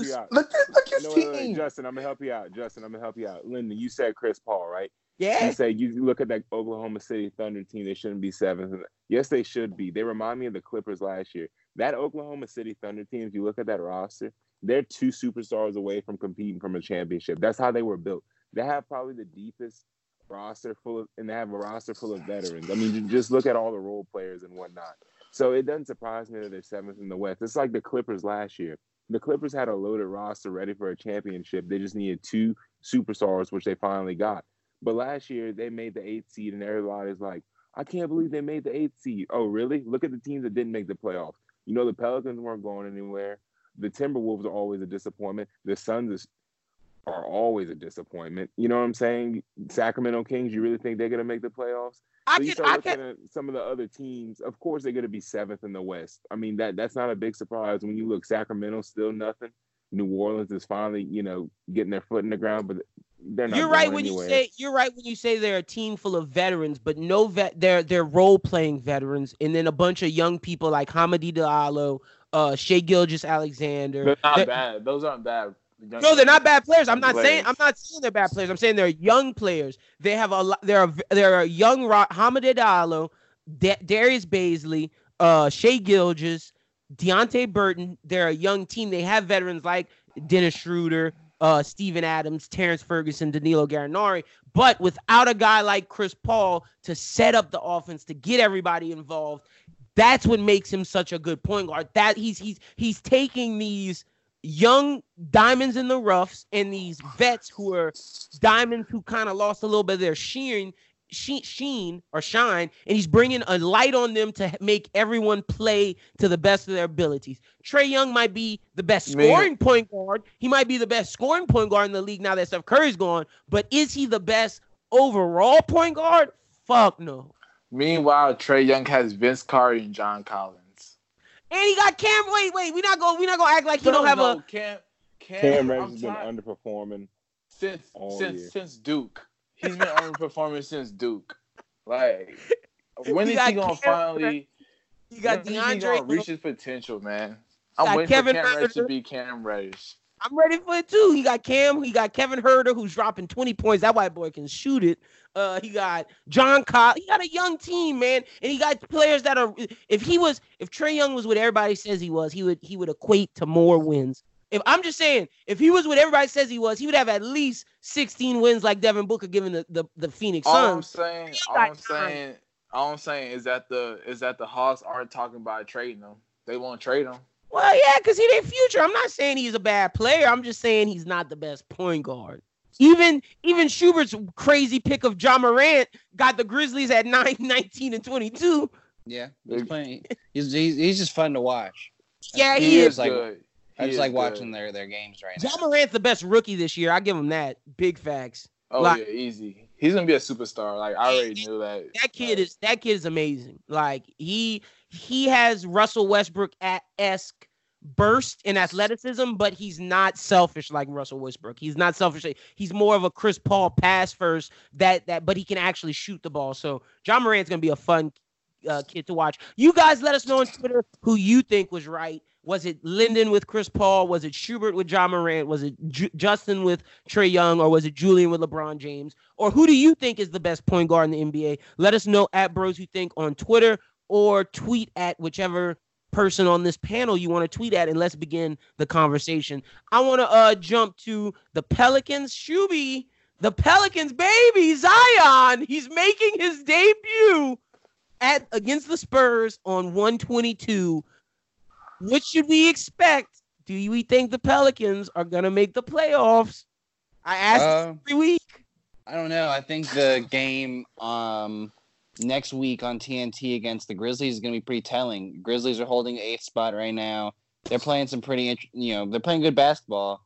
They're they're winning games. Ja Morant's blending well with the team. That's going to be the big thing when Zion comes back. How well is he going to blend with the team right now?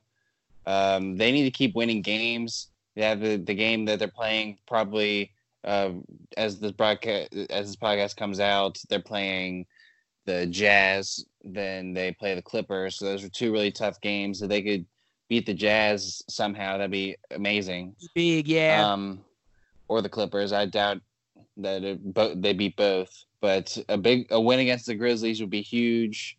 And then when Zion comes back, you're gonna have to play with the Spurs that night, and you're gonna have a big game against the Celtics pretty soon. And we saw how they played against the Celtics the other night.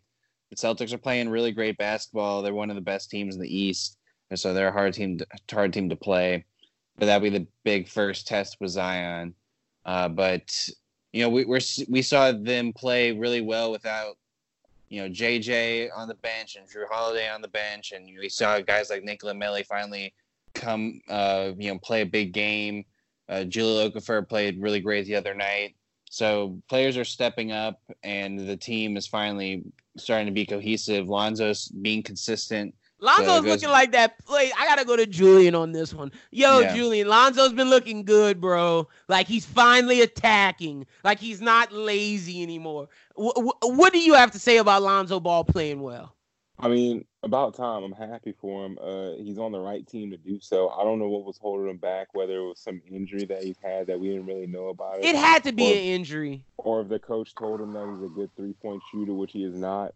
Um, I, I, it, it, I, it had to have been an injury. You're right. I, I don't know because he just needs to keep it up. He's not meant to shoot. Not, not everyone's a great shooter. It's not a big deal. You got years to work on that. Like, go to the basket like you did at UCLA and create for people. There's a reason, JJ. Every time I look at the box score and I see JJ Redick has 20 something points, I know they lost. Okay, he's not supposed to be shooting like that. Uh, JJ Redick's not supposed to be shooting off the dribble like I like I see him every time I put on a Pelicans game. He's shooting off the dribble and things like that. That's not how that offense works.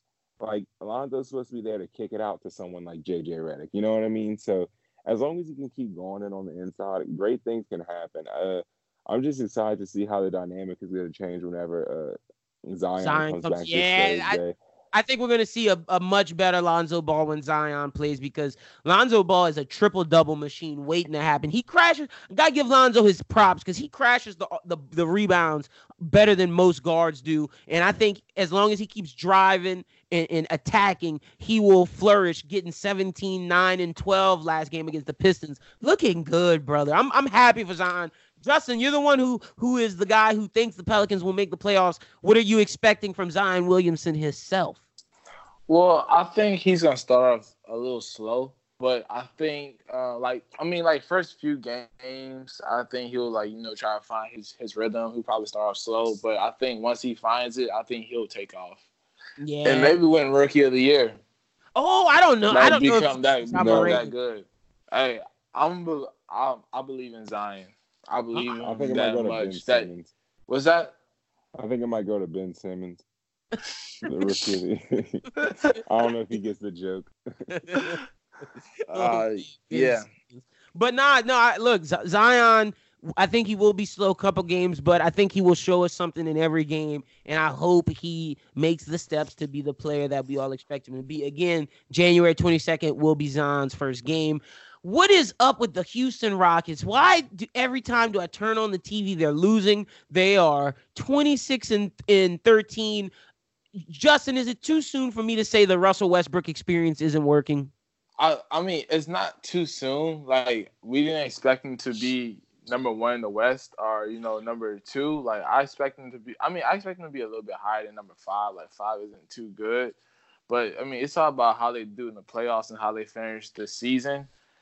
Uh, but I think like they got to pick up on defense, man. Like you, they just don't. They expect to just outscore teams, and the NBA, you know, guys are gonna make shots, but you gotta be able to stop teams. And I think like their defense is just where they lack is where they lack the most at is is on defense. So I think like once they start doing better at that, or if they ever do figure it out, you know, they'll be a better team. But if they don't if, if they, they don't play defense, then they won't win any, any games.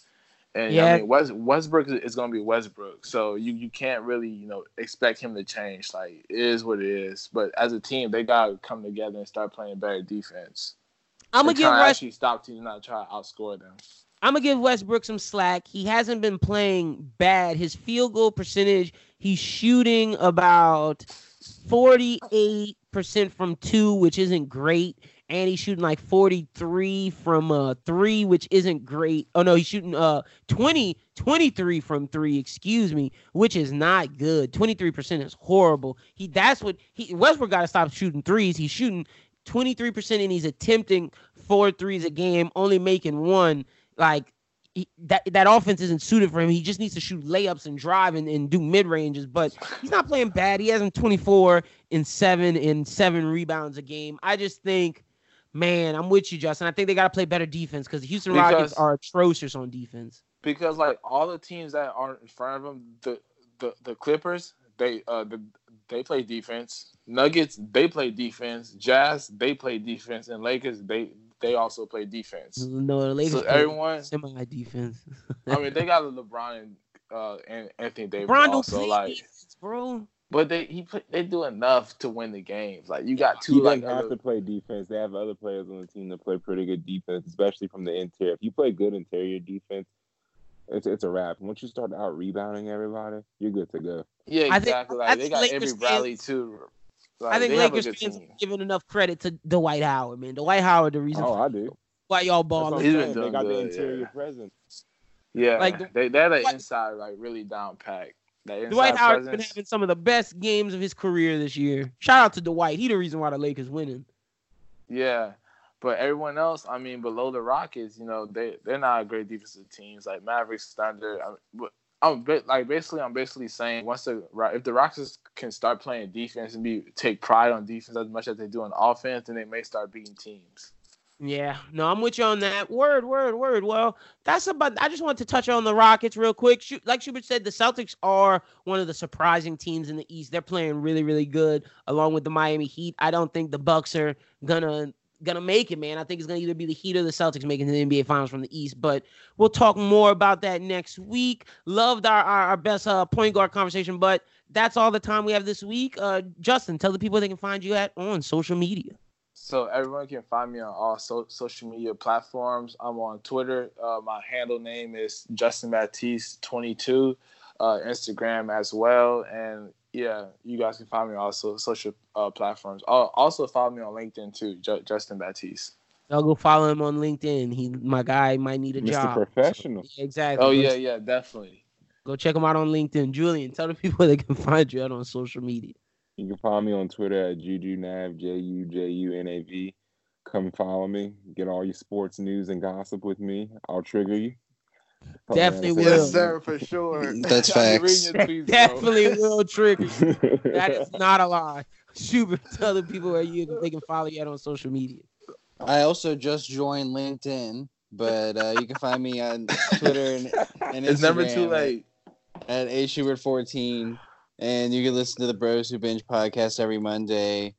Uh, last week, Lyndon and I were well. Lyndon was joined by Sammy from the Circle, and you know the Circle just premiered and had its finale this week, so we'll definitely be talking about it again.